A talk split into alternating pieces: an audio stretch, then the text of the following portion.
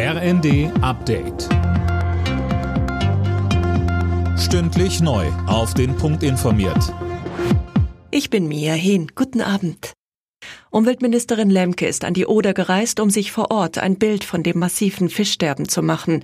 Lemke warnt vor einer drohenden Umweltkatastrophe. Sönke Röhling, damit ist sie nicht allein. Das stimmt. Das Umweltministerium NMV rechnet inzwischen mit Auswirkungen auf die Ostsee und das Stettiner Haff. Je nach Wind- und Strömungsverhältnissen könnten das verseuchte Wasser und die ersten verendeten Fische schon die Odermündung erreicht haben. Die zuständigen Behörden untersuchen deshalb nun Gewässer und Fischproben. Die polnische Regierung hat inzwischen eine Belohnung ausgesetzt für Hinweise auf mögliche Verursacher. Allerdings steht sie selbst auch in der Kritik. Lemke wirft den polnischen Behörden vor, den Fall zu lange verschwiegen zu haben. Bundesinnenministerin Faeser hat die Messerattacke auf den Schriftsteller Salman Rushdie scharf verurteilt.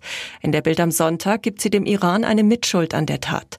Vor über 30 Jahren hatte der damalige religiöse Führer Khomeini zum Mord an Rushdie aufgerufen.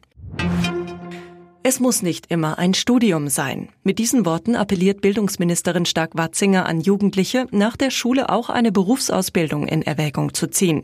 In der neuen Osnabrücker Zeitung sagte die FDP-Politikerin, eine Ausbildung sei ein gleichwertiger Start ins Berufsleben.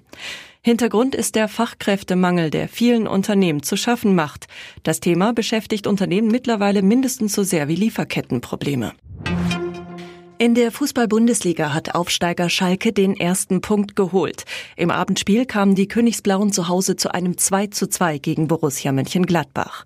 Zuvor hatte schon RB Leipzig gegen Köln 2 zu 2 gespielt, genauso wie Werder Bremen gegen Stuttgart.